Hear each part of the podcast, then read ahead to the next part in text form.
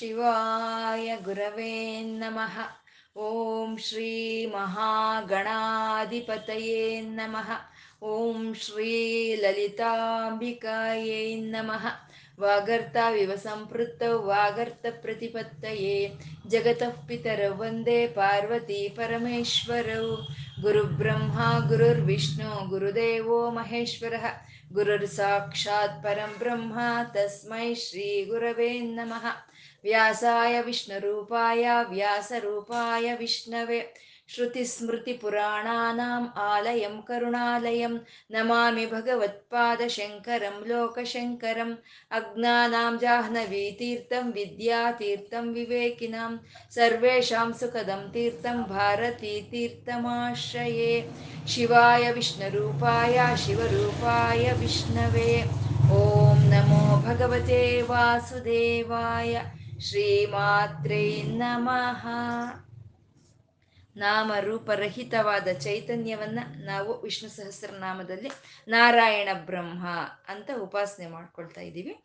ಆ ಭಗವಂತನಲ್ಲಿ ಏನು ಗುಣಗಳು ಇದೆಯೋ ಅದನ್ನ ನಾವು ಇಲ್ಲಿ ನಾಮಗಳನ್ನಾಗಿ ಹೇಳ್ಕೊಳ್ತಾ ಇದ್ದೀವಿ.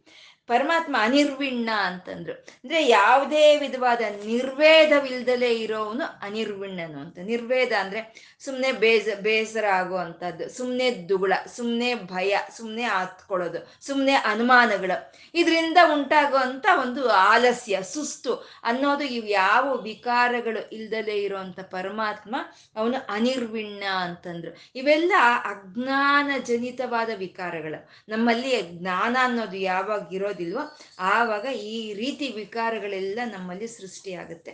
ಸಂಪೂರ್ಣ ಜ್ಞಾನ ಸ್ವರೂಪನಾದ ಭಗವಂತನಲ್ಲಿ ಎಲ್ಲಿ ಆಶ್ರಯ ಇದೆ ಈ ಗುಣಗಳಿಗೆಲ್ಲ ಅಂತ ಅವನು ಅನಿರ್ವಿಣ್ಣ ಅಂತ ಹೇಳಿದ್ರು. ಅವನು ಅನಿರ್ವಿಣ್ಣ ಲಕ್ಷಣವನ್ನ ಅವನ ಈ ಪ್ರಕೃತಿಯಲ್ಲೆಲ್ಲ ತುಂಬಿಸಿದ್ದಾನೆ.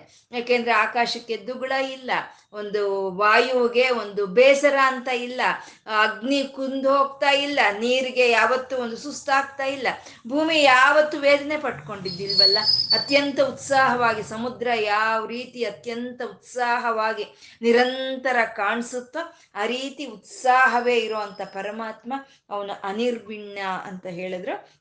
ಸ್ತವಿಷ್ಟ ಅಂತಂದ್ರು. ಅಂತ ಯಾವುದೇ ಒಂದು ವಿಧವಾದ ವಿಕಾರಗಳು ಇಲ್ದಲೇ ಇರುವಂತ ಆ ಪರತತ್ವ ಅದು ಒಂದು ಆಕಾರವನ್ನು ಪಡ್ಕೊಳ್ಳುತ್ತೆ. ಅದು ಎಂತ ಆಕಾರ ಅಂತ ಅಂದ್ರೆ ಸ್ತವಿಷ್ಟ ಅಂದ್ರೆ ಅತ್ಯಂತ ಸ್ಥೂಲ ಶರೀರವನ್ನು ಪಡ್ಕೊಂಡಿದ್ದಾನೆ ಅವನು.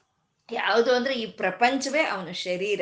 ಅವನ ಕಿರೀಟ ಹೋಗಿ ಮೇಲ್ಗಡೆ ತಾಕುತ್ತಂತೆ. ಅದನ್ನೇ ಗತೈ ಹಿಮಾಣಿಕ್ಯತ್ವಂ ಅಂತ ಹೇಳ್ಕೊಡ್ತೀವಿ ಸೌಂದರ್ಯ ಲಹರಿ. ಅಂದ್ರೆ ಅವನ ಕಿರೀಟದಲ್ಲಿ ಎಲ್ಲಾ ಸೂರ್ಯಗಳು ಇದ್ದಾರೆ ಎಲ್ಲಾ ಜ್ಯೋತಿರ್ಮಂಡಲಗಳು ಇದೆ. ಅಂದ್ರೆ ಅವನ ತಲೆ ಎಲ್ಲಿದೆ? ಮೇಲ್ಗಡೆ ಊರ್ಧ್ವ ಭಾಗದಲ್ಲಿ ಅವನ ತಲೆ ಇದೆ. ಸೂರ್ಯ ಚಂದ್ರರೇ, ಅವನ ನೇತ್ರಗಳು ಅಂದ್ರೆ ಸೂರ್ಯ ಈ ಕಡೆ ಪೂರ್ವಕ್ಕೆ. ಅದಕ್ಕೆ ತತ್ ವಿರುದ್ಧವಾದ ದಿಶೆಯಲ್ಲಿ ಚಂದ್ರನಿದಾನೆ ಅಂದ್ರೆ ಅತ್ಯಂತ ಒಂದು ಸ್ಥೂಲ ಶರೀರ ಉಳ್ಳವನು ಅಂತ.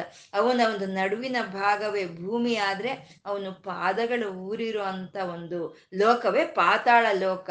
ಸ್ಥೂಲವಾದ ಒಂದು ವಿಗ್ರಹವನ್ನ, ಆಕಾರವನ್ನು ಪಡ್ಕೊಂಡಿರೋವನು ಅವನು ಸ್ತವಿಷ್ಟ ಅಂತಂದ್ರು. ಅಬುಹು ಅಂತಿದ್ದಾರೆ. ಅಂದ್ರೆ ಇಂಥ ವಿಕಾರಗಳು ಇಲ್ದಲೇ ಇರುವಂತವನು ಈ ರೀತಿ ವಿಶ್ವ, ವಿಶ್ವದಷ್ಟು ಸ್ಥೂಲ ಆಕಾರವನ್ನು ಅವನು ತಗೊಂಡಿದ್ದಾನೆ ಅಂದ್ರೆ ಅವನು ಹುಟ್ಟಿ ಬಂದಿದ್ದಾನೆ ಅಂತ ನಾವು ಅನ್ಕೊಳ್ತೀವಿ ಅಂತ ಅವನು ಹುಟ್ಟಿರೋನಲ್ಲ, ಅವನು ಅಬುಹು, ಜನ್ಮ ತಾಳಿರೋನಲ್ಲ, ಅವನು ಜನ್ಮರಾಹಿತ್ಯನು. ಯಾವುದು ಹುಟ್ಟುತ್ತೋ ಅದು ಹೋಗುತ್ತೆ. ಹಾಗೆ ಪರಮಾತ್ಮ ಹುಟ್ಟಿರೋನು ಅಲ್ಲ, ಹೋಗೋನು ಅಲ್ಲ, ಶಾಶ್ವತ ಸ್ವರೂಪನು ಅಂತ ಹೇಳೋ ಅಂಥದ್ದು ಅಬುಹು ನಾಮ. ಬುಹು ಅಂತಂದ್ರೆ ಯಾವುದನ್ನ ಆಶ್ರಯಿಸ್ಕೊಂಡು ಎಲ್ಲ ಇದೆಯೋ ಅದನ್ನೇ ಭೂ ಅಂತ ಹೇಳೋದು, ಅದೇ ಭೂಮಿ. ಎಲ್ಲದಕ್ಕೂ ಆಶ್ರಯವನ್ನು ಕೊಟ್ಟಿರುವಂತ ಭೂಮಿ ಅಂತ. ಪರಮಾತ್ಮ ಧರ್ಮಯೂಪ ಅಂತ ಇದ್ದಾರೆ. ಯೂಪ ಅಂದ್ರೆ ಸ್ತಂಭ. ಎಲ್ಲಾ ಧರ್ಮಗಳಿಗೂ ಒಂದು ನಕ್ಷತ್ರಗಳಿಂದ ಹಿಡಿದು ಒಂದು ಗ್ರಹಗಳಿಂದ ಹಿಡಿದು ಈ ಪ್ರಕೃತಿ ಪ್ರಾಣಿಗಳ ಎಲ್ಲಾ ಧರ್ಮಕ್ಕೂ ಯಾರು ಆಧಾರ ಸ್ತಂಭವಾಗಿ ಇದಾನೋ? ಅವನು ಧರ್ಮಯೂಪ ಅಂತಂದ್ರೆ ಮಹಾಮಕಃ. ಮಕ ಅಂತಂದ್ರೆ ಯಾವುದೇ ಒಂದು ಜೀವಿಗೆ ಮುಖ ಅನ್ನೋದು ಅತ್ಯಂತ ಶ್ರೇಷ್ಠವಾಗಿರುವಂಥದ್ದು ಪ್ರಧಾನವಾಗಿರುವಂಥದ್ದು. ಆ ಮುಖದಿಂದಾನೇ ಎಲ್ಲಾ ವಿಧವಾದ ಸ್ವಾದಿಷ್ಠಾನಗಳನ್ನು ಸಿದ್ಧಿಯಾಗುವಂಥದ್ದು. ಅಂದ್ರೆ ಪ್ರತಿಯೊಂದು ಪ್ರಾಣಿಗೂ ಅದ್ರ ಮುಖದಿಂದ ಅದಕ್ಕೆ ಒಂದು ಸಿದ್ಧಿ ಅನ್ನೋದು ಸಿಕ್ಕುತ್ತೆ ಅಂತ ಅಂದ್ರೆ ಎಲ್ಲಾ ಪ್ರಾಣಿಗಳಿಗೂ ಸಿದ್ಧಿ ಎಲ್ಲಿಂದ ಸಿಗ್ತಾ ಇದೆಯೋ ಅದೇ ಮಹಾಮಕಃ ಅಂತ ಹೇಳಿದ್ರು. ನಕ್ಷತ್ರ ನೇಮಿ, ಎಲ್ಲಾ ನಕ್ಷತ್ರ ಮಂಡಳಗಳನ್ನ ಜ್ಯೋತಿರ್ಮಂಡಳಗಳನ್ನ ಸೃಷ್ಟಿ ಮಾಡಿ ತನ್ನ ಸುತ್ತ ಯಾರಾದ್ರೆ ಸುತ್ತಿಸ್ಕೊಳ್ತಾ ಇದ್ದಾನೋ ಅವನು ನಕ್ಷತ್ರ ನೇಮಿ, ಅವನು ನಕ್ಷತ್ರಿ ಅಂದ್ರು. ಅಂದ್ರೆ ಎಲ್ಲಾ ನಕ್ಷತ್ರಗಳಿಗೂ ಅಶ್ವಿನಿ ನಕ್ಷತ್ರದಿಂದ ಹಿಡಿದು ಎಲ್ಲಾ ನಕ್ಷತ್ರಗಳಿಗೂ ಯಾರು ಒಡಿಯನೋ ಅವನು ನಕ್ಷತ್ರಿ ಅಂತ. ಯಾಕೆಂದ್ರೆ ಈ ಶರೀರದಲ್ಲಿ ಇರೋಂಥ ಜೀವ ಚೈತನ್ಯವನ್ನ ಶರೀರಿ ಅಂತ ಕರಿತೀವಿ. ಯಾಕೆಂದ್ರೆ ಈ ಶರೀರಕ್ಕೆ ಅವನು ಅಧಿಪತಿ ಆಗಿರೋದ್ರಿಂದ ಹಾಗೆ ಈ ನಕ್ಷತ್ರಗಳಿಗೆ ಅಧಿಪತಿಯಾದ ಚೈತನ್ಯವನ್ನ ನಕ್ಷತ್ರಿ ಅಂತ ಕರೀತಾ ಇರುವಂತದ್ದು. ಎಲ್ಲಾ ನಕ್ಷತ್ರಗಳು ಅವನಿಗೆ ಸೇರಿರುವಂತದ್ದೇ ಅದಕ್ಕೆ ಪುನರ್ವಸು ನಕ್ಷತ್ರದಲ್ಲಿ ಶ್ರೀರಾಮನು, ರೋಹಿಣಿ ನಕ್ಷತ್ರದಲ್ಲಿ ಶ್ರೀಕೃಷ್ಣನು, ಶ್ರವಣ ನಕ್ಷತ್ರದಲ್ಲಿ ವೆಂಕಟರಮಣನು, ಮೂಲ ನಕ್ಷತ್ರದಲ್ಲಿ ಸರಸ್ವತಿ ಶತಪಿಷ ನಕ್ಷತ್ರದಲ್ಲಿ ಲಕ್ಷ್ಮಿ. ಅಂದ್ರೆ ಎಲ್ಲಾ ನಕ್ಷತ್ರಗಳು ಅವಂದೇ ಅಂತ ತೋರಿಸುವಂತಹದ್ದು ನಕ್ಷತ್ರಿ ಅಂತ. ಕ್ಷಮಃ. ಅತ್ಯಂತ ಕ್ಷಮಾಗುಣ ಉಳ್ಳವನು ಪರಮಾತ್ಮ. ಎಲ್ಲವನ್ನು ಸಹಿಸ್ಕೊಳ್ಳೋದನ್ನೇ ನಾವು ಕ್ಷಮಾಗುಣ ಅಂತ ಹೇಳ್ತೀವಿ. ಎಲ್ಲವನ್ನು ತಾನು ಸಹಿಸ್ಕೊಳ್ತಾ ಇದ್ದಾನೆ. ಸಹಿಸ್ಕೊಂಡು ಎಲ್ಲರ ತಪ್ಪುಗಳನ್ನು ಅವನು ಕ್ಷಮಿಸ್ತಾ ಇದ್ದಾನೆ ಎಲ್ಲ ಕ್ಷಮಿಸ್ತಾ ಇದ್ದಾನೆ. ನಾವು ಮಾಡಿರೋ ಅಂಥ ಪ್ರತಿಯೊಂದು ತಪ್ಪಿಗೂ ನಮಗೆ ಶಿಕ್ಷೆನೇ ಆಗೋದೆ ಆದರೆ ನಾವು ಈ ರೀತಿ ಇಲ್ಲಿ ಇರೋದಕ್ಕೆ ಸಾಧ್ಯನೇ ಇಲ್ಲ. ನಾವು ಮಾಡೋ ತಪ್ಪುಗಳನ್ನೆಲ್ಲ ಅವನು ಕ್ಷಮಿಸ್ತಾ ಇದ್ದಾನೆ. ಶಿಶುಪಾಲನು ಮಾಡಿದಂಥ ತೊಂಬತ್ತೊಂಬತ್ತು ತಪ್ಪುಗಳನ್ನ ಕ್ಷಮಿಸ್ತಾನೆ ಕೃಷ್ಣನ. ನೂರನೇ ತಪ್ಪುಗೆ ಅವನ ಶಿಕ್ಷೆ ಹಾಕೋ ಅಂತದ್ದು ಹಾಗೆ ನಾವು ಮಾಡೋ ತಪ್ಪುಗಳನ್ನ ಒಂದು ಕ್ಷಮಿಸೋ ಅಂತ ಪರಮಾತ್ಮ ಅವನ ಕ್ಷಮಃ ಅಂದ್ರೆ ಅತ್ಯಂತ ತನ್ನ ಆ ಕ್ಷಮಿಸೋ ಅಂತ ಗುಣವನ್ನ ಅವನು ಪ್ರಕೃತಿಯಲ್ಲಿ ಎಲ್ಲಾನು ಅವನು ಇಡ್ತಾನೆ ಅಂತ ನಾವು ಹೇಳ್ಕೊಂಡ್ವಿ. ಅವನಲ್ಲಿರೋ ಅಂತ ಅತ್ಯಂತ ಕ್ಷಮಾ ಗುಣವನ್ನೇ ಅವನಿಗೆ ಭೂದೇವಿಗೆ ಕೊಟ್ಟಿರೋ ಅಂಥದ್ದು. ಅದಕ್ಕೆ ಭೂಮಿಗೆ ಕ್ಷಮೆ ಅಂತಂದ್ರೆ ಭೂಮಿಯನ್ನೇ ನಾವು ಹೇಳ್ಕೊಳ್ಳೋ ಅಂತದ್ದು ಕ್ಷಾಮಹ ಅಂದ್ರೆ ಎಲ್ಲವೂ ಹೊರಟೋದ್ರು. ಯಾವುದು ಶಾಶ್ವತವಾಗಿ ಉಳಿಯುತ್ತೋ ಅದನ್ನೇ ಕ್ಷಾಮ ಅಂತ ಹೇಳೋದು. ಯಾಕೆಂದ್ರೆ ಒಂದು ಸಲಿ ಈ ಸೃಷ್ಟಿಯಾಗಿ ಸ್ಥಿತಿ ಕಾರ್ಯದಲ್ಲಿ ಇರೋ ಪ್ರಪಂಚವೆಲ್ಲ ಸಂಪೂರ್ಣ ಪರ್ ಲೈವ್ ಆಗಿ ಹೊರಟೋಗುತ್ತೆ. ಅವನ ಒಳಕ್ಕೆ ಲೈವ್ ಆಗಿ ಹೊರಟೋಗುತ್ತೆ. ಆ ಲೈವ್ ಹೋದಾಗಿಂದ ಮತ್ತೆ ಅದು ಸೃಷ್ಟಿ ಆಗೋವರೆಗೂ ಇರೋವಂಥ ಕಾಲವನ್ನ ಕ್ಷಾಮ ಅಂತ ಹೇಳೋದು. ಅಂದ್ರೆ ಅದು ಮತ್ತೆ ಪ್ರಕಟವಾಗುವವರೆಗೂ ಅವನು ಒಳಗಡೆನೆ ಇರುತ್ತೆ. ಅಂದ್ರೆ ಲಯ ಕಾರ್ಯದಿಂದ ಹಿಡಿದು ಮತ್ತೆ ಸೃಷ್ಟಿವರೆಗೂ ತನ್ನ ಒಳಗೆ ಎಲ್ಲವನ್ನು ಸಹಿಸಿ ಇಟ್ಕೊಂಡಿರುವಂತ ಪರಮಾತ್ಮನ ರೂಪವನ್ನ ಕ್ಷಾಮಹ ಅಂತ ಹೇಳಿದ್ರು. ಸಮೀಹನಃ ಅಂದ್ರೆ ಮತ್ತೆ ಒಂದು ಒಳ್ಳೆಯ ಕೋರಿಕೆ ಉಳ್ಳಂತ ನಾರಾಯಣನ ಅವನು ಸಮೀಹನಃ ಅಂತ. ಅವನಿಗಿದ್ದಂಥ ಒಳ್ಳೆಯ ಕೋರಿಕೆ ಯಾವುದು ಅಂದ್ರೆ ಎಲ್ಲವನ್ನು ಲಯವಾಗಿ ತಗೊಂಡಿದ್ದನ್ನೆಲ್ಲ ಮತ್ತೆ ಮತ್ತೆ ಸೃಷ್ಟಿ ಮಾಡಬೇಕು ಅನ್ನೋ ಒಂದು ಆಸೆ ಅವನಲ್ಲಿ ಚಿಗುರುತ್ತೆ. ಹಾಗೆ ಎಲ್ಲ ಈ ಪ್ರಕೃತಿ ಪ್ರಾಣಿಗಳಿಗೆ ಮನುಷ್ಯರಲ್ಲೂ ಮಾಡ್ತಾ ಇರೋ ಈ ಕೆಲಸ ಸಾಕಪ್ಪ.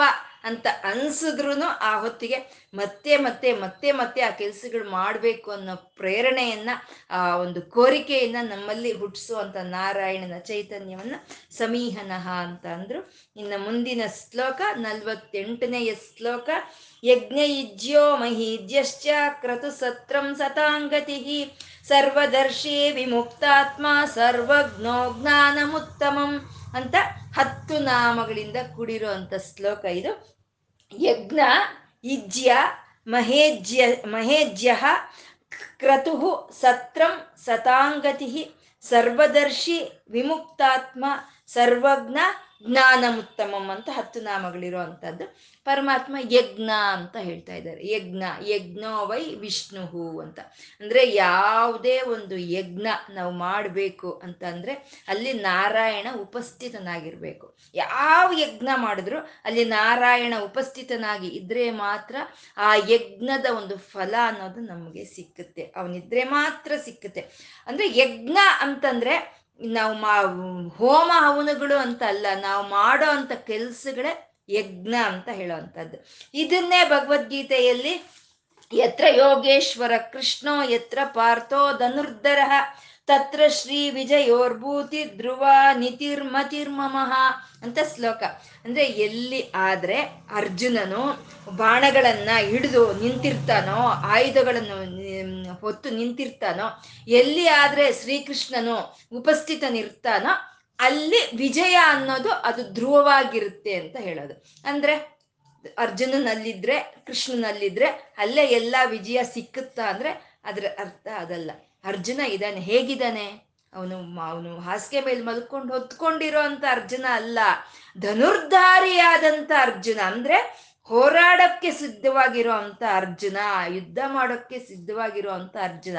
ಅಂದ್ರೆ ನಮ್ಮ ಪ್ರಯತ್ನ, ನಾವು ಪ್ರಯತ್ನ ಪಡೋದಕ್ಕೆ ಸಿದ್ಧವಾಗಿದ್ರೆ ಪಾರ್ಥ ಸಾರಥಿ ಅಂದ್ರೆ ಅವನು ಡ್ರೈವ್ ಮಾಡ್ತಾ ಇದ್ದಾನೆ. ಅವನು ಒಂದು ರಥವನ್ನ ಡ್ರೈವ್ ಮಾಡ್ತಾ ಇದ್ದಾನೆ ಅಂದ್ರೆ ನಾವು ಸಂಕಲ್ಪವನ್ನು ಹೊತ್ತು ನಾವು ಒಂದು ಪ್ರಯತ್ನವನ್ನು ಮಾಡುವಾಗ ನಮ್ಮ ಗುರಿ ಕಡೆ ನಮ್ಮನ್ನ ಕರ್ಕೊಂಡು ಹೋಗುವಂತ ಪರಮಾತ್ಮನೇ ಅವನೇ ಪಾರ್ಥ ಸಾರಥಿ ಅಂತ ಹೇಳೋದು. ಅವನು ನಮ್ಮನ್ನ ನಡೆಸ್ಕೊಂಡು ನಮ್ಮನ್ನ ಡ್ರೈವ್ ಮಾಡಿಕೊಂಡು ನಮ್ಮ ಗುರಿ ಕಡೆಗೆ ಕರ್ಕೊಂಡು ಹೋಗ್ತಾನೆ ಅಂತ.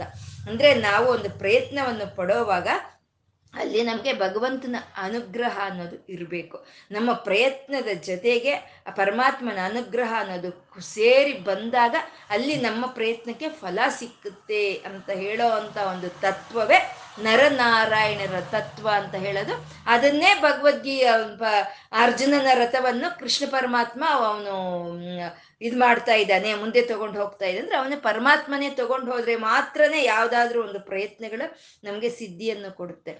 ನಾವು ಹೇಳ್ಕೊಳ್ತಾ ಇರ್ತೀವಿ, ಎಷ್ಟು ಪ್ರಯತ್ನ ಪಟ್ರು ಅದೇನೋ ಕೈ ಕೈಗೂಡ್ ಬರಲಿಲ್ಲ ಅಂತೀವಿ. ಅಂದ್ರೆ ನಮ್ಮ ಪ್ರಯತ್ನಕ್ಕೆ ಅಲ್ಲಿ ಪರಮಾತ್ಮನ ಅನುಗ್ರಹ ಇಲ್ಲ ಅಂತ ಅರ್ಥ. ಕೆಲವು ಸಲ ಸುಮ್ಮನೆ ಪ್ರಯತ್ನ ಪಡ್ತಿದ್ದಾಗೆ ಅದ್ರ ಫಲಗಳು ಬಂದ್ಬಿಡುತ್ತೆ ಅಂದ್ರೆ ಪರಮಾತ್ಮನ ಅನುಮತಿಯಲ್ಲಿ ನಮ್ಗೆ ಇದೆ ಅಂತ ಹೇಳೋವಂಥದ್ದು. ಅಂದ್ರೆ ನಾವು ಮಾಡೋ ಅಂತ ಒಂದು ಕೆಲಸಕ್ಕೆ ಒಂದು ಸಿದ್ಧಿಯನ್ನ ಕೊಡಿಸೋ ಅಂತದ್ದೇ ಅದೇ ಯಜ್ಞ ಯಜ್ಞ ಅಂತ ಹೇಳೋದು. ನಾವು ಮಾಡೋ ಯಜ್ಞಕ್ಕೆ ಆ ಯಜ್ಞ ಫಲವನ್ನು ಕೊಡಿಸೋವನ್ನೇ ಪರಮಾತ್ಮ ಯಜ್ಞ ಅಂತ ಹೇಳೋದು.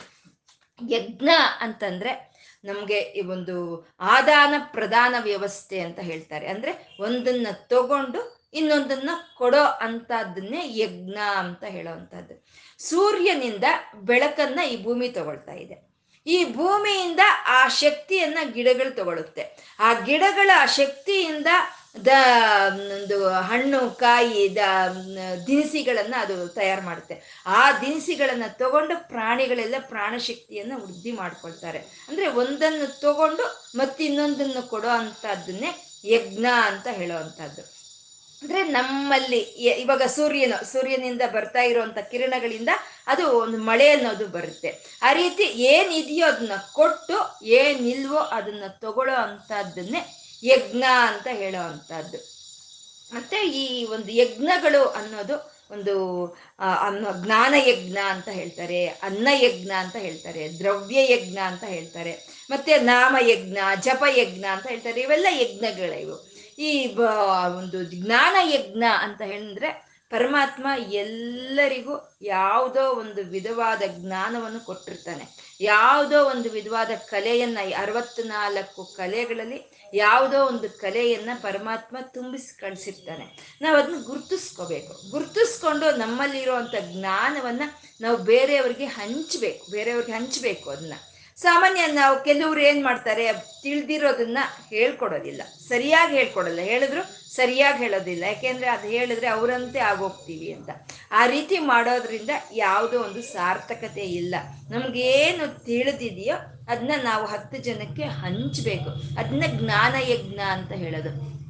ಒಬ್ಬ ಪಂಡಿತರು ಒಂದು ಅಸಾಧ್ಯ ಅಂತ ಅಮೂಲ್ಯವಾದಂಥ ಒಂದು ವೇದ ಜ್ಞಾನವನ್ನ ಅವರು ತಿಳ್ಕೊಂಡಿರ್ತಾರೆ, ವೇದ ವಿದ್ಯೆಯನ್ನ ಕಲ್ತಿರ್ತಾರೆ. ಆದರೆ ಯಾರಿಗೂ ಹೇಳ್ಕೊಡ್ತಾ ಇರೋದಿಲ್ಲ. ಹೇಳ್ಕೊಟ್ರು ಸಂಪೂರ್ಣ ಹೇಳ್ಕೊಡೋದಿಲ್ಲ. ಯಾಕೆಂದ್ರೆ ಅವ್ರು ತನ್ನ ಹಾಗೆ ಆಗಬಾರ್ದು, ತಾನು ಪಂಡಿತ ಅಂತ ಅನ್ಸ್ಕೋಬಾರ್ದು ಅಂತ ಹೇಳಿ ಅವ್ರು ಯಾವುದನ್ನು ಸರಿಯಾಗಿ ಅವ್ರಿಗಿದ್ದಿದ್ದ ಜ್ಞಾನವನ್ನ ಯಾರಿಗೂ ಅವ್ರು ಬೋಧನೆ ಮಾಡ್ತಾ ಇರೋದಿಲ್ಲ. ಆಯುಷ್ ಮುಗ್ದೋಯ್ತು, ಅವ್ರಿಗೆ ಒಂದು ಮೃತ್ಯು ಅನ್ನೋದು ಬಂತು. ಆ ಶರೀರ ಬಿಟ್ಟು ಹೋದ್ಮೇಲೆ ಆ ಆತ್ಮಕ್ಕೆ ಮೇಲ್ಗಡೆ ಮಾರ್ಗ ಅವ್ರಿಗೆ ಕಾಣಿಸ್ಲಿಲ್ವಂತೆ. ಮೇಲ್ಗಡೆ ಹೋಗೋದಕ್ಕೆ ಯಾವ ಕಾ, ಮಾರ್ಗವೂ ಅವ್ರಿಗೆ ತೋಚಲೇ ಇಲ್ವಂತೆ. ಯಾಕೆಂದ್ರೆ ಅವರಲ್ಲಿ ಇದ್ದಂತ ಜ್ಞಾನ ಯಾವಾಗ ಅವ್ರ ಒಳಗೆ ಸಮಾಧಿಯಾಗಿ ಹೋಯ್ತೋ, ಆವಾಗ ಅವ್ರಿಗೆ ಮೇಲಿನ ಲೋಕಕ್ಕೆ, ಅವ್ರಿಗೆ ಮಾರ್ಗಕ್ಕೆ ಒಂದು ಇದು ಸಿಕ್ಲಿಲ್ಲ ಅಂತ. ಹೋಗ್ಲಿ, ಕೆಳಕ್ಕೆ ಬರೋಣ ಅಂತಂದ್ರೆ ಈ ಶರೀರ ಇಲ್ಲ. ಶರೀರ ಇಲ್ದಿದ್ರೆ ಕೆಳಕ್ಕೆ ಬರೋದಿಲ್ಲ. ಅದನ್ನೇ ಪ್ರೇತಾತ್ಮ ಅಂತ ಹೇಳೋ ಅಂತದ್ದು ಅದೇ ತ್ರಿಶಂಕು ಅಂತ ಹೇಳ್ತೀವಿ. ಅಲ್ಲಿ ಮೇಲಕ್ಕೂ ಇಲ್ಲ, ಇಲ್ಲಿ ಕೆಳಕ್ಕೂ ಇಲ್ಲ. ಅಪ್ರೇತಾತ್ಮವಾಗಿ ಹೋಗ್ತಾನೆ. ಆ ಪ್ರೇತಾತ್ಮ ಒಂದು ಕಾಡಲ್ಲಿ ಒಂದು ಗಿಡವನ್ನ ಆಧಾರವನ್ನಾಗಿ ಮಾಡಿಕೊಂಡು ಅಲ್ಲಿ ಇರುತ್ತೆ. ಎಷ್ಟೋ ವರ್ಷಗಳು ಕಳೆದೋಗುತ್ತೆ ಆ ಒಂದು ಹಳ್ಳಿನಲ್ಲಿ ಒಬ್ಬ ಯುವಕ ಇರ್ತಾನೆ.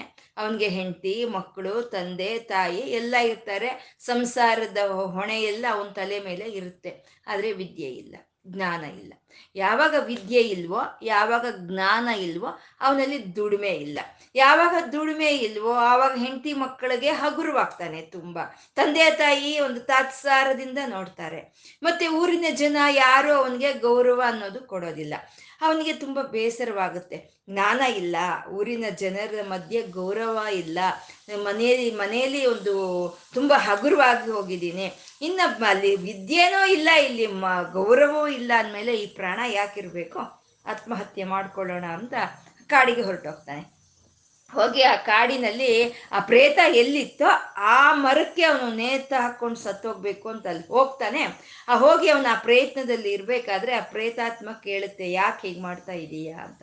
ಅಂದರೆ ಹೀಗೀಗೆ ಹೀಗೀಗೆ ನನಗೆ ವಿದ್ಯೆ ಇಲ್ಲ, ಹಾಗಾಗಿ ನನಗೆ ಒಂದು ತುಂಬ ಗುರುವಾಗಿ ಕಾಣ್ತಾರೆ ನನ್ನ ಅಂತ ಹೇಳಿದಾಗ ಆ ಪ್ರೇತಾತ್ಮ ಹೇಳುತ್ತೆ, ನನ್ನಲ್ಲಿ ವಿದ್ಯೆ ಇದೆ. ನಂಗೆ ಶರೀರ ಇಲ್ಲ. ನಿನಗೆ ಪ್ರಾಣ ಇದೆ, ಶರೀರ ಇದೆ, ವಿದ್ಯೆ ಇಲ್ಲ. ನನ್ನಲ್ಲಿ ಇರೋದನ್ನ ನಾನು ನಿನಗೆ, ನಾನು ಹೆರಿತೀನಿ, ದಾನ, ದಾನವಾಗಿ ಹೆರಿತೀನಿ. ಅವಾಗ ನನಗೂ ಮುಕ್ತಿ ಸಿಕ್ಕುತ್ತೆ, ನಿನಗೂ ಗೌರವ ಮರ್ಯಾದೆಗಳು ಸಿಕ್ಕುತ್ತೆ ಅಂತ ಹೇಳಿ ತನ್ನಲ್ಲಿ ಏನು ಇತ್ತೋ ಎಲ್ಲ ವಿದ್ಯೆಯನ್ನ ಆ ಯುವಕನಿಗೆ ದಾರೆ ಎರೆದು ಕೊಡುತ್ತೆ ಆ ಪ್ರೇತಾತ್ಮ. ಆ ದಾರೆ ಎರೆದು ಕೊಟ್ಟಾಗ ಅದಕ್ಕೆ ಮುಕ್ತಿ ಅನ್ನೋದು ಸಿಕ್ಕುತ್ತೆ. ಇಲ್ಲಿ ಇವನಿಗೆ ಒಂದು ಜ್ಞಾನ ಸಿಕ್ತು. ಇವನಿಗೆ ಬಂದಿದ್ದ ಜ್ಞಾನವನ್ನ ಇವನು ಹತ್ತಾರು ಜನಕ್ಕೆ ಹಂಚಿಕೆ ಮಾಡ್ತಾ ಆ ಜ್ಞಾನ ಯಜ್ಞವನ್ನು ಮಾಡ್ತಾನೆ.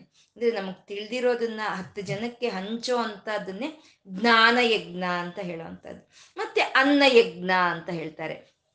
ಅನ್ನ ಯಜ್ಞ ಅಂದ್ರೆ ಹಿಂದಿನ ಕಾಲದಲ್ಲಿ ಈ ನಾವು ಇದು ಟೌನ್ಗೆ, ಸಿಟಿಗೆ ಅಂತ ಬಂದ್ರೆ ಹಳ್ಳಿಗಳಿಂದ ಒಂದು ಇದಕ್ಕೆ ಬಂದಾಗ, ಪಟ್ಟಣಗಳಿಗೆ ಬಂದಾಗ ಅಲ್ಲಿ ಅನ್ನ ಸತ್ರ ಅಂತ ಇರ್ತಾ ಇತ್ತು. ಯಾಕೆ ಅಂದ್ರೆ ಆವಾಗ ಹಳ್ಳಿಗಳಿಂದ ಜನ ಓದುಗೋಸ್ಕರ ಆಗ್ಬೋದು, ಅಥವಾ ಯಾವ್ದಾದ್ರು ಕೋರ್ಟ್ ಕಲಾಪಗಳಿಗೋಸ್ಕರ ಆಗ್ಬೋದು, ಅಥವಾ ಆಸ್ಪತ್ರೆಗಾಗ್ಬೋದು ಅವರು ಹಳ್ಳಿಗಳಿಂದ ಬಂಡಿಗಳು ಕಟ್ಟಿಸ್ಕೊಂಡು ಬರ್ತಿದ್ರು, ಪಟ್ಟಣಕ್ಕೆ ಬರ್ತಾ ಇದ್ರು. ಆ ಬಂದವರು ಅವ್ರು ಎಲ್ಲಂದ್ರೆ ಅಲ್ಲೇನು ತಿಂತಾ ಇರ್ಲಿಲ್ಲ. ಎಲ್ಲಂದ್ರೆ ಏನು ಸಿಗ್ತಾನೂ ಇರ್ಲಿಲ್ಲ. ಇವಾಗಿನ ತರ ಫಾಸ್ಟ್ ಫುಡ್ ಅಂತ ಯಾವ್ದು ಅವಾಗ ಸಿಗ್ತಾ ಇರ್ಲಿಲ್ಲ. ಅವಾಗ ಏನ್ ಮಾ, ಏನಾಗ್ತಿತ್ತು? ಅವ್ರಿಗೆ ಅಂತ ಅನ್ನ ಸತ್ರಗಳು ಇರ್ತಾ ಇತ್ತು. ಆ ಅನ್ನ ಸತ್ರದಲ್ಲಿ ಅವರ ಹಸಿವಿನ ಹೊತ್ತಿನಲ್ಲಿ ಆ ಒಂದು ತುತ್ತು ಊಟ ಮಾಡಿ ಅವ್ರ ಕೆಲ್ಸಗಳನ್ನ ಅವ್ರು ಮಾಡ್ಕೊಂಡು ಹೋಗ್ತಾ ಇದ್ರು. ಈ ವ್ಯವಸ್ಥೆ ಈವಾಗ್ಲೂ ದೊಡ್ಡ ದೊಡ್ಡ ತೀರ್ಥಕ್ಷೇತ್ರಗಳಲ್ಲೂ ಇದೆ. ಎಲ್ಲ ನಾವು ತೀರ್ಥಕ್ಷೇತ್ರಗಳು, ಪುಣ್ಯಕ್ಷೇತ್ರಗಳು ಹೋದ್ರೆ ಈವಾಗ್ಲೂ ಇಂಥ ವ್ಯವಸ್ಥೆ ಅನ್ನೋದು ಇದೆ. ಅಂದ್ರೆ ಇದನ್ನೇ ಅನ್ನ ಅನ್ನ ಯಜ್ಞ ಅಂತ ಹೇಳೋ ಅಂಥದ್ದು ಅಂದ್ರೆ ಏನೋ ಒಂದು ಒಂದು ದೊಡ್ಡವಾದ ಛತ್ರವನ್ನು ಕಟ್ಟಿ ಅಲ್ಲಿ ಅನ್ನವನ್ನು ಮಾಡಬೇಕು ಅಂತ ಏನು ಇಲ್ಲ. ಆ ಹಸುಕೊಂಡು ಬಂದವ್ರಿಗೆ ಒಂದು ತುತ್ತು ಅನ್ನವನ್ನ ಅವತ್ತು ನಾವು ಕೊಟ್ವ, ಅದು ಒಂದು ಯಜ್ಞಾನೇ ಅಂತ ಹೇಳೋದು. ಇದು ಅನ್ನ ಯಜ್ಞ ಅಂತ ಹೇಳ್ತಾರೆ. ಮತ್ತೆ ದ್ರವ್ಯ ಯಜ್ಞ ಅಂತಂದ್ರೆ ನಮ್ಮಲ್ಲಿ ಏನಿದೆಯೋ ಅದನ್ನ ದಾರೆ ಹಿಡಿದು ಕೊಡೋ ಅಂತದನ್ನ ದ್ರವ್ಯ ಯಜ್ಞ ಅಂತಾರೆ. ಏನೋ ಒಳ್ಳೆ ಕೆಲಸಗಳು ಮಾಡಬೇಕು, ಒಂದು ಆಸ್ಪತ್ರೆ ಕಟ್ಟಿಸ್ಬೇಕು, ಒಂದು ಸ್ಕೂಲ್ ಕಟ್ಟಿಸ್ಬೇಕು, ಇನ್ನೊಂದು ಮತ್ತೊಂದು ಕಟ್ಟಿಸ್ಬೇಕು ಅಂದಾಗ ನಮ್ಮಲ್ಲಿ ಇರೋ ಅಂತ ಒಂದು ದ್ರವ್ಯಗಳನ್ನ ಅದಕ್ಕೆ ಕೊಡೋ ಅಂಥದ್ದನ್ನೇ ದ್ರವ್ಯ ಯಜ್ಞ ಅಂತ. ಇನ್ನು ಈ ಜಪಯಜ್ಞ ಅಂತಂದ್ರೆ ನಾವು ಕೇಳ್ತಾ ಇರ್ತೀವಲ್ಲ, ಕೋಟಿ ಕೋಟಿ ಜಪಯಜ್ಞ ಅಂತ ಹೇಳ್ತಾರೆ. ಅಂದ್ರೆ ಆ ನಾಮವನ್ನು ತಗೊಂಡು ಕೋಟಿ ಸಲಿ ಜಪ ಮಾಡೋ ಅಂಥದ್ದನ್ನೇ ಅದು ಜಪಯಜ್ಞ ಅಂತ ಹೇಳೋದು. ಇನ್ನು ನಾಮಯಜ್ಞ ಅಂದ್ರೆ ಇದು ನಮ್ಗೆಲ್ಲರಿಗೂ ತಿಳಿದಿದೆ. ನಾಮ ಶ್ರೀರಾಮ, ರಾಮನಾಮವನ್ನು ಮಾಡೋ ಅಂಥದ್ದು, ಕೃಷ್ಣನಾಮವನ್ನು ಮಾಡೋ ಅಂಥದ್ದು, ಇದು ನಾಮಯಜ್ಞ ಅಂತ ಹೇಳೋ ನಾವು ಶೃಂಗೇರಿನಲ್ಲಿ ನಾವೆಲ್ಲ ನೋಡಿದ್ದೀವಿ ಒಂದು ರೇಷ್ಮೆ ಸೀರೆ ಮೇಲೆ ಒಬ್ಬ ಭಕ್ತಳು ಲಲಿತಾ ಸಹಸ್ರನಾಮವನ್ನ ಕಸೂತಿ ಮಾಡಿ ಅಲ್ಲಿ ಅದನ್ನ ಫ್ರೇಮ್ ಕಟ್ಸಿ ಹಾಕಿದ್ದಾರೆ. ಅಂದ್ರೆ ಅದು ಒಂದು ನಾಮಯಜ್ಞ ಅಂತ ಹೇಳುವಂಥದ್ದು. ಈ ಎಲ್ಲಾ ಯಜ್ಞಗಳು ಪರಮಾತ್ಮನ ರೂಪವೇ. ಈ ಎಲ್ಲಾ ಯಜ್ಞಗಳಿಂದ ಏನು ಸಿದ್ಧಿ ಕೊಡುತ್ತೋ ಆ ಸಿದ್ಧಿಯನ್ನ ಕೊಡಿಸೋ ಅಂತ ಪರಮಾತ್ಮ ಅವನು ಯಜ್ಞ ಅಂತ ಯಜ್ಞ ಸ್ವರೂಪನು ಪರಮಾತ್ಮ ಅಂತ ಅವನು ಯಜ್ಞ ಅಂತ ಅಂದ್ರು. ಇಜ್ಯ ಅಂತ ಇದ್ದಾರೆ ಇಜ್ಯ ಅಂದ್ರೆ ಆರಾಧಿಸಲ್ಪಡವನು ಇಜ್ಜಿಯನು ಎಲ್ಲರ ಕೈಯಲ್ಲಿ ಯಾರಾದ್ರೆ ಆರಾಧಿಸಲ್ಪಡ್ತಾ ಇದ್ದಾನೋ ಅವನೇ ಇಜ್ಜನು ಅಂತ ಹೇಳುವಂಥದ್ದು ಇವಾಗ ನಾವೊಂದು ಹೋಮಗಳು ಮಾಡ್ತೀವಿ, ಒಂದು ಹವನಗಳನ್ನು ಮಾಡ್ತೀವಿ. ಮಾಡೋವಾಗ ಏನು ಮಾಡ್ತೀವಿ? ಮಳೆ ಇಲ್ಲ ಅಂತ ಅಂದಾಗ ನಾವು ಇಂದ್ರನಿಗೆ ನಾವು ಏನು ಒಂದು ಆ ಹೋಮವನ್ನು ಮಾಡ್ತಾ ಆ ಇಂದ್ರನಿಗೆ ನಾವು ಒಂದು ಹವಿಸ್ಸುಗಳನ್ನು ಕೊಡ್ತೀವಿ. ಇಲ್ಲ, ನಮ್ಗೆ ಯಾವುದೋ ಒಂದು ಕೆಲ್ಸಕ್ಕಾಗಿ ಒಂದು ದ್ರವ್ಯಗಳು ಬೇಕು, ಒಂದು ದನ ಬೇಕು ಅಂದ್ರೆ ಅದು ಕುಬೇರನ ಕುರಿತು ಯಜ್ಞ ಮಾಡ್ತೀವಿ. ಇಲ್ಲ, ನಮಗೆ ಜ್ಞಾನ ಬೇಕು ಅಂದಾಗ ಸುಬ್ರಹ್ಮಣ್ಯನ ಕುರಿತು ನಾವು ಹೋಮವನ್ನು ಮಾಡ್ತೀವಿ. ಹಾಗಾಗಿ ನಾವು ಯಾವುದೇ ಒಂದು ಅರ್ಥಕ್ಕಾಗಿ ನಾವು ಒಂದು ಹೋಮ ಯಜ್ಞಗಳನ್ನು ಮಾಡೋವಾಗ ಆ ಒಂದು ಹವಿಸ್ಸನ್ನ ಆ ತತ್ ದೇವತೆಗಳಿಗೆ ಕೊಡಿಸ್ತಾ ಅವರಿಂದ ನಮಗೆ ಆ ಯಜ್ಞ ಫಲಗಳನ್ನು ಕೊಡಿಸೋ ಅಂತ ನಾರಾಯಣನ ಅವನ ಇಜ್ಜಿಯ ಅಂತ.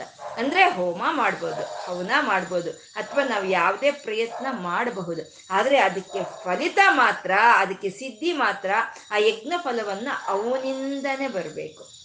ಇವಾಗ ಒಂದು ನಮ್ಮ ದೇಶ ಇದೆ, ದೇಶದಲ್ಲಿ ಒಬ್ಬ ಪ್ರಧಾನಮಂತ್ರಿ ಇರ್ತಾರೆ. ಅವ್ರ ಕೆಳಗೆ ಅನೇಕವಾದ ಹುದ್ದೆಗಳಿರುತ್ತೆ, ಕ್ಯಾಬಿನೆಟ್ ಅಂತ ಹೇಳ್ತೀವಲ್ವ? ಅನೇಕವಾದ ಹುದ್ದೆಗಳಿರುತ್ತೆ. ಅದರಲ್ಲಿ ವ್ಯವಸಾಯ ಇರುತ್ತೆ, ವಿದೇಶಾಂಗ ಇರುತ್ತೆ, ರಕ್ಷಣಾ ಇರುತ್ತೆ. ಮತ್ತೊಂದು ಇನ್ನೊಂದು ಅನೇಕವಾದ ವಿಭಾಗಗಳಿರುತ್ತೆ. ಅದರಿಂದ ಯಾವುದ್ರಿಂದನಾದ್ರೂ ಸರಿ ನಮ್ಗೆ ಯಾವ ರೀತಿಯಾದ ಸಹಕಾರ ನಮಗೆ ಸಿಕ್ಕಬೇಕು ಅಂತಂದ್ರೆ ಅದಕ್ಕೆ ಪ್ರಧಾನಮಂತ್ರಿ ಅನುಮತಿ ಇದ್ರೆ ಮಾತ್ರನೇ ಆಗುತ್ತೆ. ಹಾಗೆ ನಮಗೆ ಯಾವ ಪ್ರಕೃತಿ ದೇವತೆಗಳು ನಮ್ಮನ್ನು ಅನುಗ್ರಹಿಸಿ ನಮಗೆ ಆ ಸಿದ್ಧಿಯನ್ನು ಕೊಡಬೇಕು ಅಂತಂದ್ರೆ ಅದು ಆ ಯಜ್ಞ ಆದ ಪರಮಾತ್ಮನ ಒಂದು ಅನುಗ್ರಹ ಇದ್ರೆ ಮಾತ್ರ ಆ ಫ ಯಜ್ಞ ಫಲ ನಮಗೆ ಸಿಕ್ಕುತ್ತೆ. ಅಂದಮೇಲೆ ನಾವು ಯಾರನ್ನ ಆರಾಧಿಸ್ಬೇಕು? ಆ ಯಜ್ಞ ಸ್ವರೂಪನಾದ ಪರಮಾತ್ಮನನ್ನೇ ನಾವು ಆರಾಧಿಸ್ಬೇಕು. ಹಾಗೆ ಎಲ್ಲರ ಕೈಯಲ್ಲೂ ಆರ, ಆರಾಧಿಸಲ್ಪಡ್ತಾ ಇರುವಂತ ಪರಮಾತ್ಮ ಈಜ್ಯ ಅಂತ ಹೇಳ್ತಾ ಇದ್ದಾರೆ. ಈಜ್ಯ ಎಲ್ಲರೂ ಆರಾಧಿಸ್ಬೇಕಾಗಿರುವಂತವನು ಅಂತ.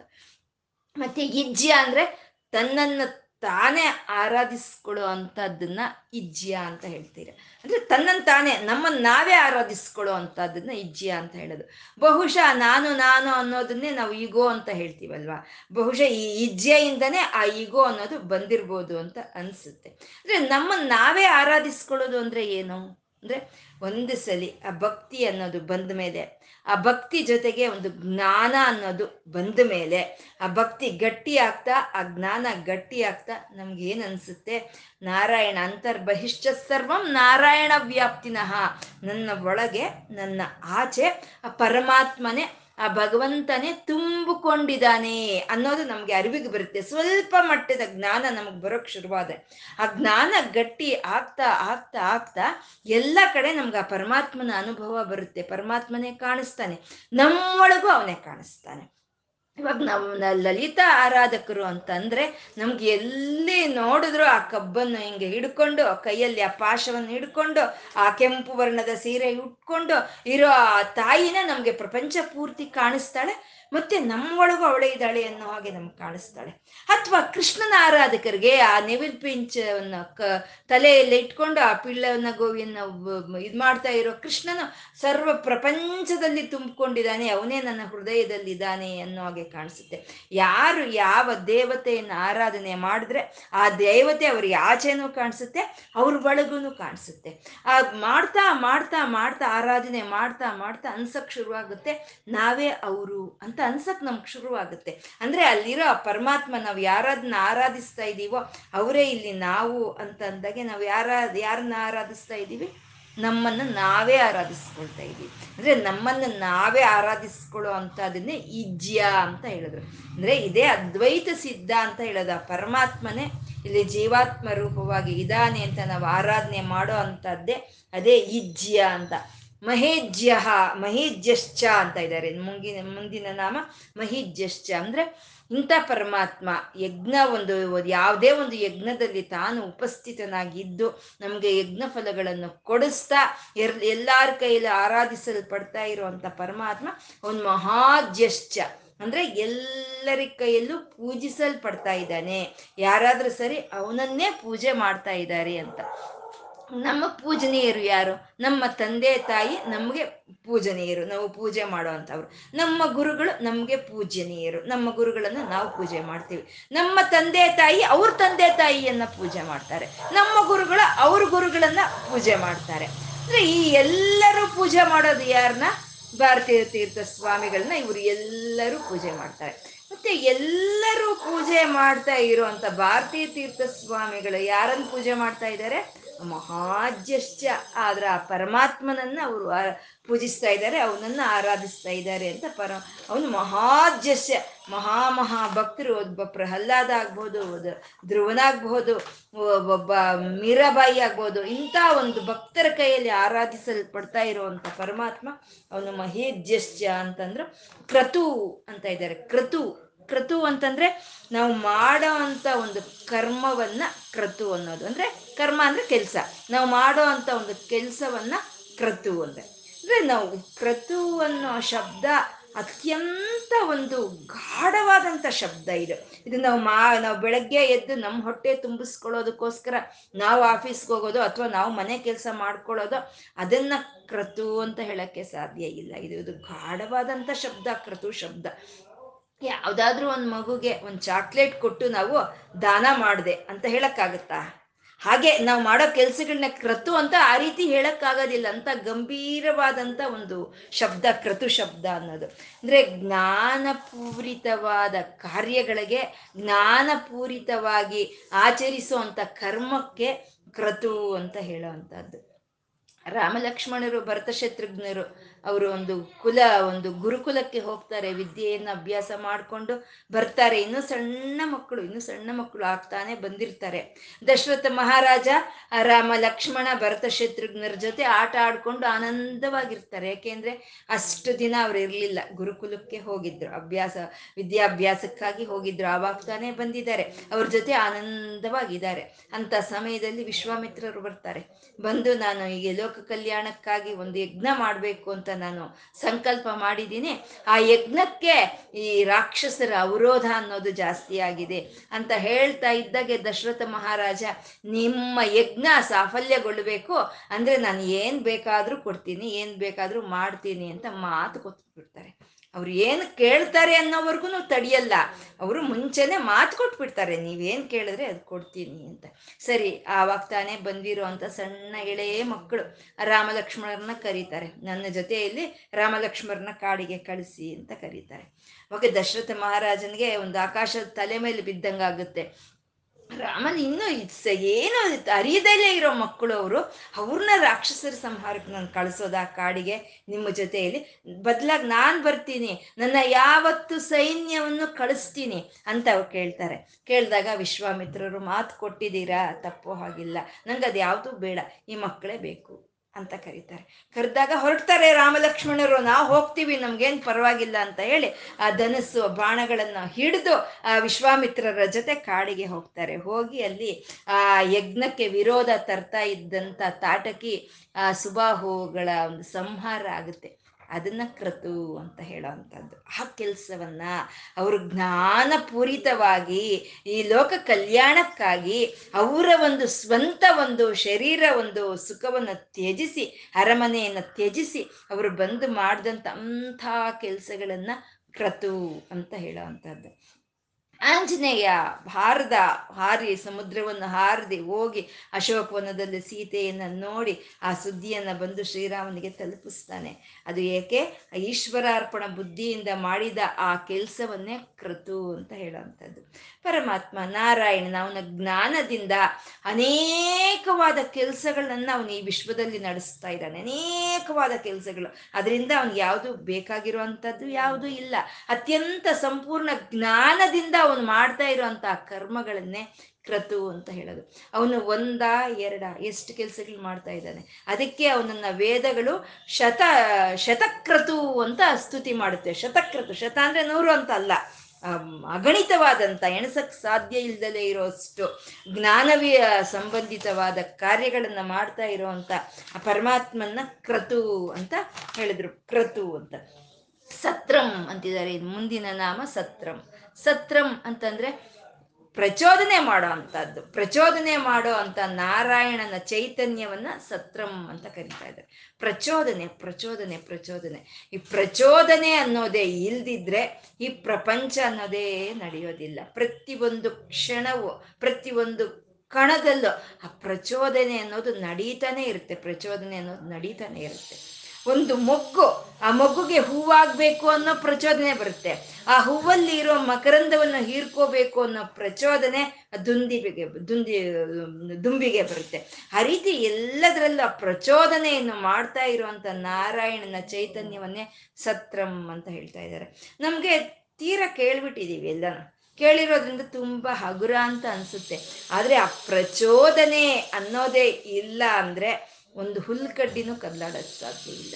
ನಾವೊಂದು ಕೈ ಹೀಗೆ ಎತ್ತಬೇಕು ಅಂತಂದ್ರೂ ಆ ಪರಮಾತ್ಮನ ಪ್ರಚೋದನೆ ಅನ್ನೋದು ಇರಬೇಕು. ನಮ್ಮಲ್ಲಿ ಇದ್ರೆ ಮಾತ್ರನೇ ಅದು ಆಗೋ ಅಂಥದ್ದು ಅಂತ ಸತ್ರಂ ಪರಮಾತ್ಮ ಎಲ್ಲವನ್ನು ಪ್ರಚೋದನೆ ಮಾಡ್ತಾ ಇದ್ದಾನೆ. ಪ್ರಚೋದನೆ ಮಾಡ್ತಾ ಇರುವಂಥ ಪರಮಾತ್ಮ ಅವನು ಸತ್ರಂ ಅಂತ ಹೇಳಿದ್ರು.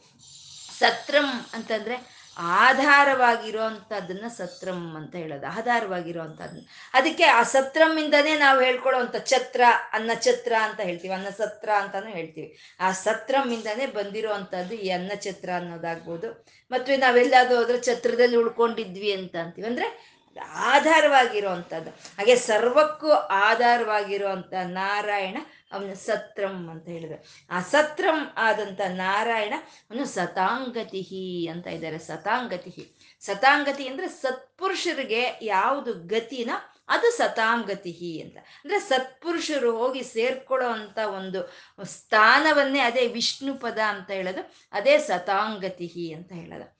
ಈ ಸತಾಂಗತಿ, ಈ ವಿಷ್ಣು ಪದ ಹೇಗ್ ಸಿಕ್ಕುತ್ತೆ ಅಂದ್ರೆ ಪಾಪನೂ ಇರಬಾರ್ದು, ಪುಣ್ಯನೂ ಇರಬಾರ್ದು.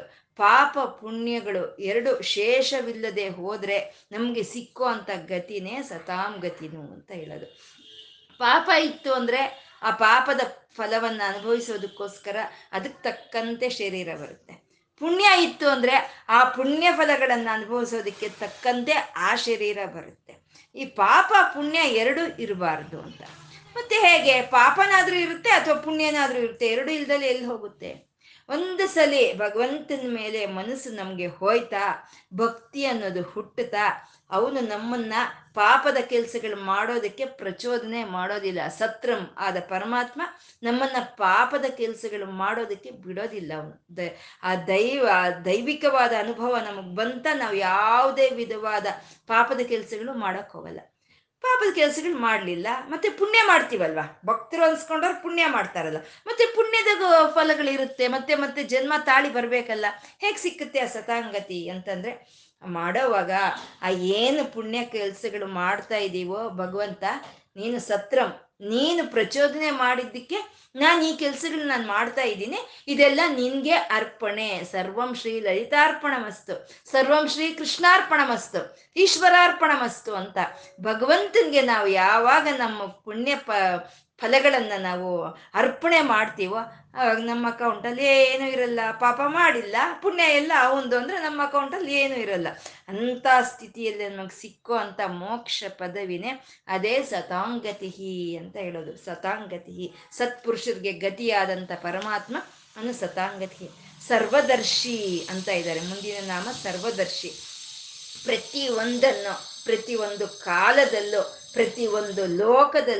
ಪ್ರತಿ ಒಂದು ಸಂಪೂರ್ಣ ನೋಡೋ ಅಂತ ಒಂದು ದೃಷ್ಟಿ ಇರುವಂತ ಪರಮಾತ್ಮ, ಅವನು ಸ, ಸರ್ವದರ್ಶಿ ಅಂತ ಹೇಳೋದು. ತ್ರಿಕಾಲಗಳಲ್ಲೂ, ತ್ರಿಲೋಕಗಳಲ್ಲೂ ಪ್ರತಿ ಒಬ್ಬ ಪ್ರಾಣಿಯ ಒಂದು ಚಲನ ವಲನಗಳನ್ನ ನೋಡ್ತಾ ಇರುವಂತ ಪರಮಾತ್ಮ, ಅವನು ಸರ್ವದರ್ಶಿ ಅಂತ ಹೇಳೋದು. ಸರ್ವ ಎಲ್ಲವನ್ನು ಅವನು ನೋಡ್ತಾ ಇದ್ದಾನೆ. ನಾವು ಅನ್ಕೊಳ್ತೀವಿ ಅಪ್ಪ ಯಾರು ನೋಡ್ತಾ ಇಲ್ಲ, ಈ ಕೆಲಸ ಮಾಡಿ ಮುಗಿಸ್ಬಿಡೋಣ. ಅನ್ಕೊಳ್ತೀವಿ, ಯಾರು ನೋಡ್ದಲೆ ನಾವು ಯಾವ ಕೆಲಸ ಮಾಡೋದಕ್ಕೆ ಸಾಧ್ಯನೇ ಇಲ್ಲ. ಭಗವಂತನ ಕಣ್ಣು ತಪ್ಪಿಸಿ ನಾವು ಯಾವ ಕೆಲಸ ಮಾಡೋದಕ್ಕೆ ಸಾಧ್ಯ ಇಲ್ಲ. ಒಬ್ಬ ಗುರುಗಳ ಹತ್ರ ಇಬ್ರು ಶಿಷ್ಯಂದ್ರ ಶಿಷ್ಯರು ಇರ್ತಾರೆ. ಆ ಗುರುಗಳು ಏನ್ ಮಾಡ್ತಾರೆ? ಒಬ್ಬೊಬ್ಬ ಶಿಷ್ಯನಿಗೆ ಒಂದೊಂದು ಬಾಳೆಹಣ್ಣು ಕೊಡ್ತಾನೆ. ಕೊಟ್ಬಿಟ್ಟು ಇದನ್ನ ಹೋಗಿ ನೀವು ಸಾಯಂಕಾಲದ ಒಳಗೆ ಇದನ್ನ ತಿಂದ್ಬಿಟ್ಟು ಬಂದ್ಬಿಡಿ ನೀವು. ಆದ್ರೆ ಒಂದು ಕಂಡೀಷನ್ ಯಾರು ನೋಡಬಾರ್ದು. ಯಾರು ನೋಡ್ದಲೇ ಇರೋ ರೀತಿಯಲ್ಲಿ ನೀವು ಇದನ್ನ ತಿಂದ್ಬಿಟ್ಟು ಮೊದಲು ನನ್ನ ಹತ್ರ ಯಾರು ಬಂದ್ರೆ ಅವರೇ ಇವತ್ತಿಗೆ ವಿಜಯವನ್ನು ಪಡ್ಕೊಳ್ಳೋರು, ಜಯ ಗಳಿಸೋರು ಅಂತ ಗುರುಗಳು ಹೇಳ್ತಾರೆ. ಸರಿ, ಒಬ್ಬ ಶಿಷ್ಯ ಏನ್ ಮಾಡ್ತಾನೆ ಇದಕ್ಕೆ ಸಾಯಂಕಾಲದವರೆಗೂ ಬೇಕಾ? ಮೊದಲೇ ಹಸುವಾಗ್ತಾ ಇದೆ ನನಗೆ. ಯಾರು ನೋಡ್ದಲ್ಲಿ ತಿನ್ನೋದು? ಏನು ಮಹಾ ವಿಷಯನ ಇದು? ಹೋದ ರೂಮ್ಗೆ ಹೋದ ರೂಮ್ ಬಾಗಿಲು ಹಾಕ್ಕೊಂಡ, ಕಿಟಕಿ ಬಾಗಿಲು ಹಾಕ್ದ, ಕರ್ತನ್ ಹೇಳ್ದ ಲೈಟ್ ಆಫ್ ಮಾಡ್ದ ಮುಸುಗು ಹಾಕ್ಕೊಂಡ, ಬಾಳೆಹಣ್ಣು ತಿಂದ, ಓ, ಯಾರು ನೋಡ್ಲಿಲ್ಲ? ಬಂದ. ಗುರುಗಳೇ, ತಿಂದೆ ಯಾರು ನೋಡಲಿಲ್ಲ ಇನ್ನೊಬ್ಬ ರಾತ್ರಿವರೆಗೂ ಅಲ್ದು ಅಲ್ದು ಅಲ್ದು ಅಲ್ದು ಬಾಳೆಹಣ್ಣು ಕೈಯಲ್ಲಿ ಇಟ್ಕೊಂಡು ವಾಪಸ್ ಬಂದ.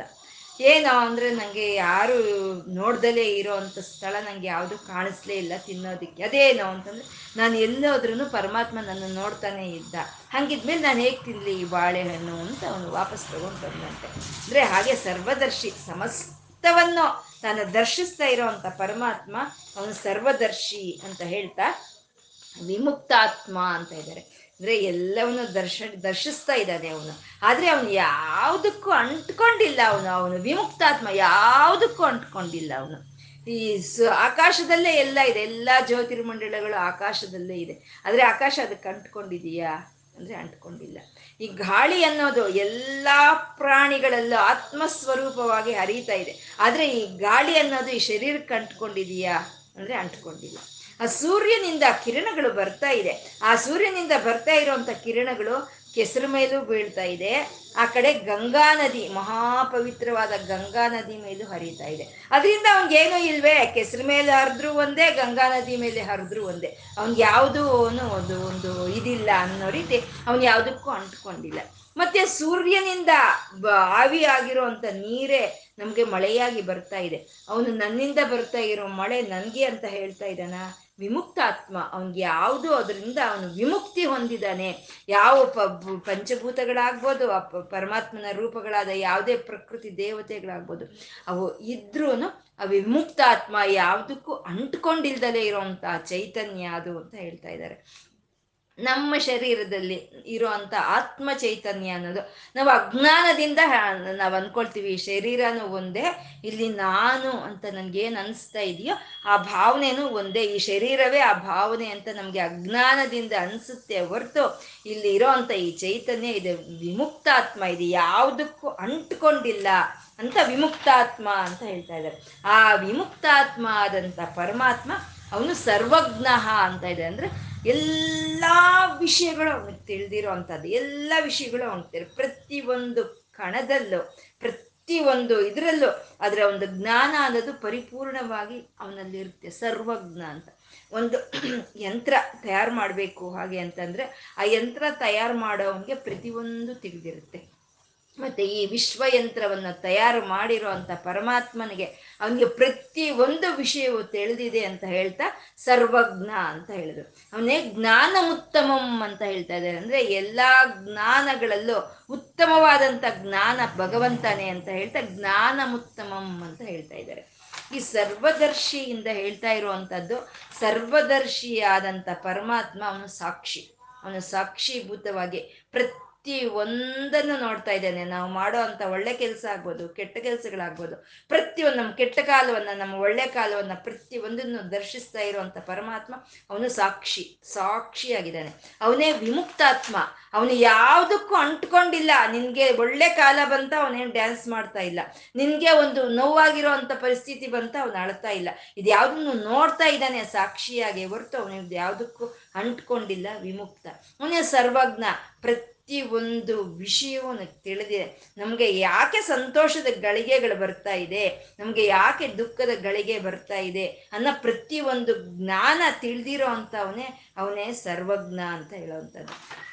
ಇದು ಸಾಮಾನ್ಯ ನಾವು ಯಾವುದಾದ್ರೂ ಒಂದು ಕೇಸ್ ನಡೆಯೋವಾಗ ಸಾಕ್ಷಿ ಅಂತ ಕರಿತೀವಿ. ಸಾಕ್ಷಿ ಅಂತ ಕರೀತಾರೆ. ಅಂದರೆ ಆ ಸಾಕ್ಷಿ ಅನ್ನೋದೇನು? ಅವ್ನು ನೋಡಿರ್ತಾನೆ. ಅಲ್ಲಿ ಆ ಒಂದು ಆ ಒಂದು ಘಟನೆ ನಡಿಬೇಕಾದ್ರೆ ನೋಡಿರೋ ಅಂತವನು ಅವನು ಸಾಕ್ಷಿ. ಅವ್ನು ನೋಡಿರ್ತಾನಷ್ಟೇ ಆ ಒಂದು ನೇರಕ್ಕೂ, ಆ ಒಂದು ಘಟನೆಗೂ, ಇವನ್ಗೂ ಏನು ಸಂಬಂಧ ಇರೋದಿಲ್ಲ. ಅದೇ ವಿಮುಕ್ತ, ವಿಮುಕ್ತಾತ್ಮ ಅಂತ ಹೇಳೋವಂಥದ್ದು ಅವನಿಗೆಲ್ಲ ತಿಳಿದಿರುತ್ತೆ ಯಾವ ರೀತಿ ನಡೀತು ಆ ಘಟನೆ ಅನ್ನೋದು ಅವನಿಗೆ ಸಂಪೂರ್ಣ ತಿಳಿದಿರುತ್ತೆ. ಅದನ್ನೇ ಸರ್ವಜ್ಞ ಅಂತ ಹೇಳೋದು. ಅದೇ ಪರಮಾತ್ಮ ಸಾಕ್ಷೀಭೂತವಾಗಿ ಈ ಪ್ರಪಂಚವನ್ನೆಲ್ಲ ನೋಡ್ತಾ ಇದ್ದಾನೆ. ಯಾವುದಕ್ಕೂ ಅವನು ಅಂಟ್ಕೊಂಡಿಲ್ಲ. ಅವನು ಎಲ್ಲ ಜ್ಞಾನವನ್ನು ಹೊಂದಿದ್ದಾನೆ ಅಂತ ನಾವು ತಿಳ್ಕೊಳ್ಳೋ ಅಂಥದ್ದೇ ಉತ್ತಮಂ ಜ್ಞಾನದಲ್ಲಿ ಉತ್ತಮವಾದಂಥ ಒಂದು ಜ್ಞಾನ. ಅವನೇ ಇದ್ದಾನೆ. ಅವನಿಂದನೇ ಎಲ್ಲ ನಡೀತಾ ಇದೆ. ಅವನು ನೋಡ್ತಾ ಇದ್ದಾನೆ ಪ್ರತಿಯೊಂದನ್ನು. ಪ್ರತಿಯೊಂದು ಜ್ಞಾನವು ತಿಳಿದಿದೆ ಅಂತ ನಾವು ತಿಳ್ಕೊಳ್ಳೋದೆ ಅದೇ ಜ್ಞಾನ ಅಂತ ಹೇಳೋ ಅಂಥದ್ದು ಭಗವಂತ ಯಜ್ಞ ನಾವು ಮಾಡೋ ಅಂಥ ಒಂದು ಕೆಲಸಗಳಿಗೆ ನಮಗೆ ಆ ಒಂದು ಸಿದ್ಧಿಯನ್ನು ಕೊಡಿಸೋ ಅಂತ ಅವನು ಅವನು ಯಜ್ಞ ಇಜ್ಯ ಅಂದ್ರೆ ಅವನೇ ಒಂದು ಆರಾಧಿಸಲ್ಪಡೋ ಅಂತ ಅವನು ಪ್ರತಿ ಒಬ್ಬರ ಕೈಯಲ್ಲಿ ಆರಾಧಿಸಲ್ಪಡ್ತಾ ಇರುವಂತ ಮಹಾಪೂಜ್ಯನು ಪೂಜ್ಯರಿಗೆ ಪೂಜ್ಯನು. ಎಲ್ಲರ ಕೈಯಲ್ಲೂ ಪೂಜಿಸಲ್ಪಡ್ತಾ ಇರೋವಂಥ ಅವನು ಅವನು ಕೃತು ಅವನು ಮಾಡ್ತಾ ಇರುವಂತ ಎಲ್ಲ ಕಾರ್ಯಗಳು ಜ್ಞಾನದಿಂದ ತುಂಬಿರೋ ಅಂಥವು, ಪವಿತ್ರವಾದಂಥ ಕಾರ್ಯಗಳು ಅಂತ ಕೃತು ಅಂತ ಹೇಳ್ತಾ ಸತ್ರಂ ಅಂದ್ರು. ಪ್ರಚೋದಿಸ್ತಾ ಇದ್ದಾನೆ ಪ್ರತಿಯೊಂದು ಪ್ರಕೃತಿಯಲ್ಲಿ, ಪ್ರಾಣಿಗಳಲ್ಲಿ, ಪ್ರತಿಯೊಂದನ್ನು ಪ್ರಚೋದನೆ ಮಾಡ್ತಾ, ಪ್ರತಿಯೊಂದಕ್ಕೂ ಅಂತ ಪರಮಾತ್ಮವನ್ನು ಸತ್ರಂ ಅಂತ ಹೇಳ್ತಾ ಸತಾಂಗತಿ ಸತ್ಪುರುಷರು, ಭಕ್ತರು, ಜ್ಞಾನರು ಹೋಗಿ ಸೇರ್ಬೇಕಾಗಿರೋ ಅಂತ ಗತಿ ಸೇರ್ಬೇಕಾಗಿರೋಂಥ ಸ್ಥಾನ, ಅದೇ ಸತಾಂಗತಿ ಅಂತ ಹೇಳ್ತಾ ಸರ್ವದರ್ಶಿ ಪ್ರತಿಯೊಂದನ್ನು ನೋಡ್ತಾ ಇದ್ದಾನೆ. ಸರ್ವದರ್ಶಿ ವಿಮುಕ್ತಾತ್ಮ, ಯಾವುದಕ್ಕೂ ಅವನು ಅಂಟ್ಕೊಂಡಿಲ್ಲ. ಸರ್ವಜ್ಞ, ಎಲ್ಲ ಜ್ಞಾನವು ಸಂಪೂರ್ಣವಾಗಿ ಅವನಲ್ಲಿ ಇದೆ. ಇದನ್ನು ನಾವು ಅರ್ಥಕೊಳ್ಳೋ ಅಂಥದ್ದೇ ಜ್ಞಾನ ಉತ್ತಮ, ಉತ್ತಮವಾದ ಜ್ಞಾನದಲ್ಲಿ ಉತ್ತಮವಾಗಿರುವಂಥದ್ದು ಅಂತ ಇವತ್ತು ನಾವು ಹೇಳ್ಕೊಳ್ತಾ, ಆ ಪರಿಪೂರ್ಣ ಜ್ಞಾನ ಉತ್ತಮನಾದಂಥ ನಾರಾಯಣನಿಗೆ ಇವತ್ತು ನಾವು ಏನು ಹೇಳ್ಕೊಂಡಿದ್ದೀವೋ ಅದನ್ನ ಸಮರ್ಪಣೆ ಮಾಡ್ಕೊಳ್ಳೋಣ. ಲಕ್ಷ್ಮೀನಾರಾಯಣರಿಗೆ ನತಿರಿಯಂ ನನ್ನ ಈ ನಮಸ್ಕಾರವನ್ನು ಸ್ವೀಕಾರ ಮಾಡುತ್ತಂದೆ ಅಂತ ಕೇಳ್ಕೊಳ್ತಾ ಸರ್ವಂ ಶ್ರೀ ಲಲಿತಾರ್ಪಣಮಸ್ತು.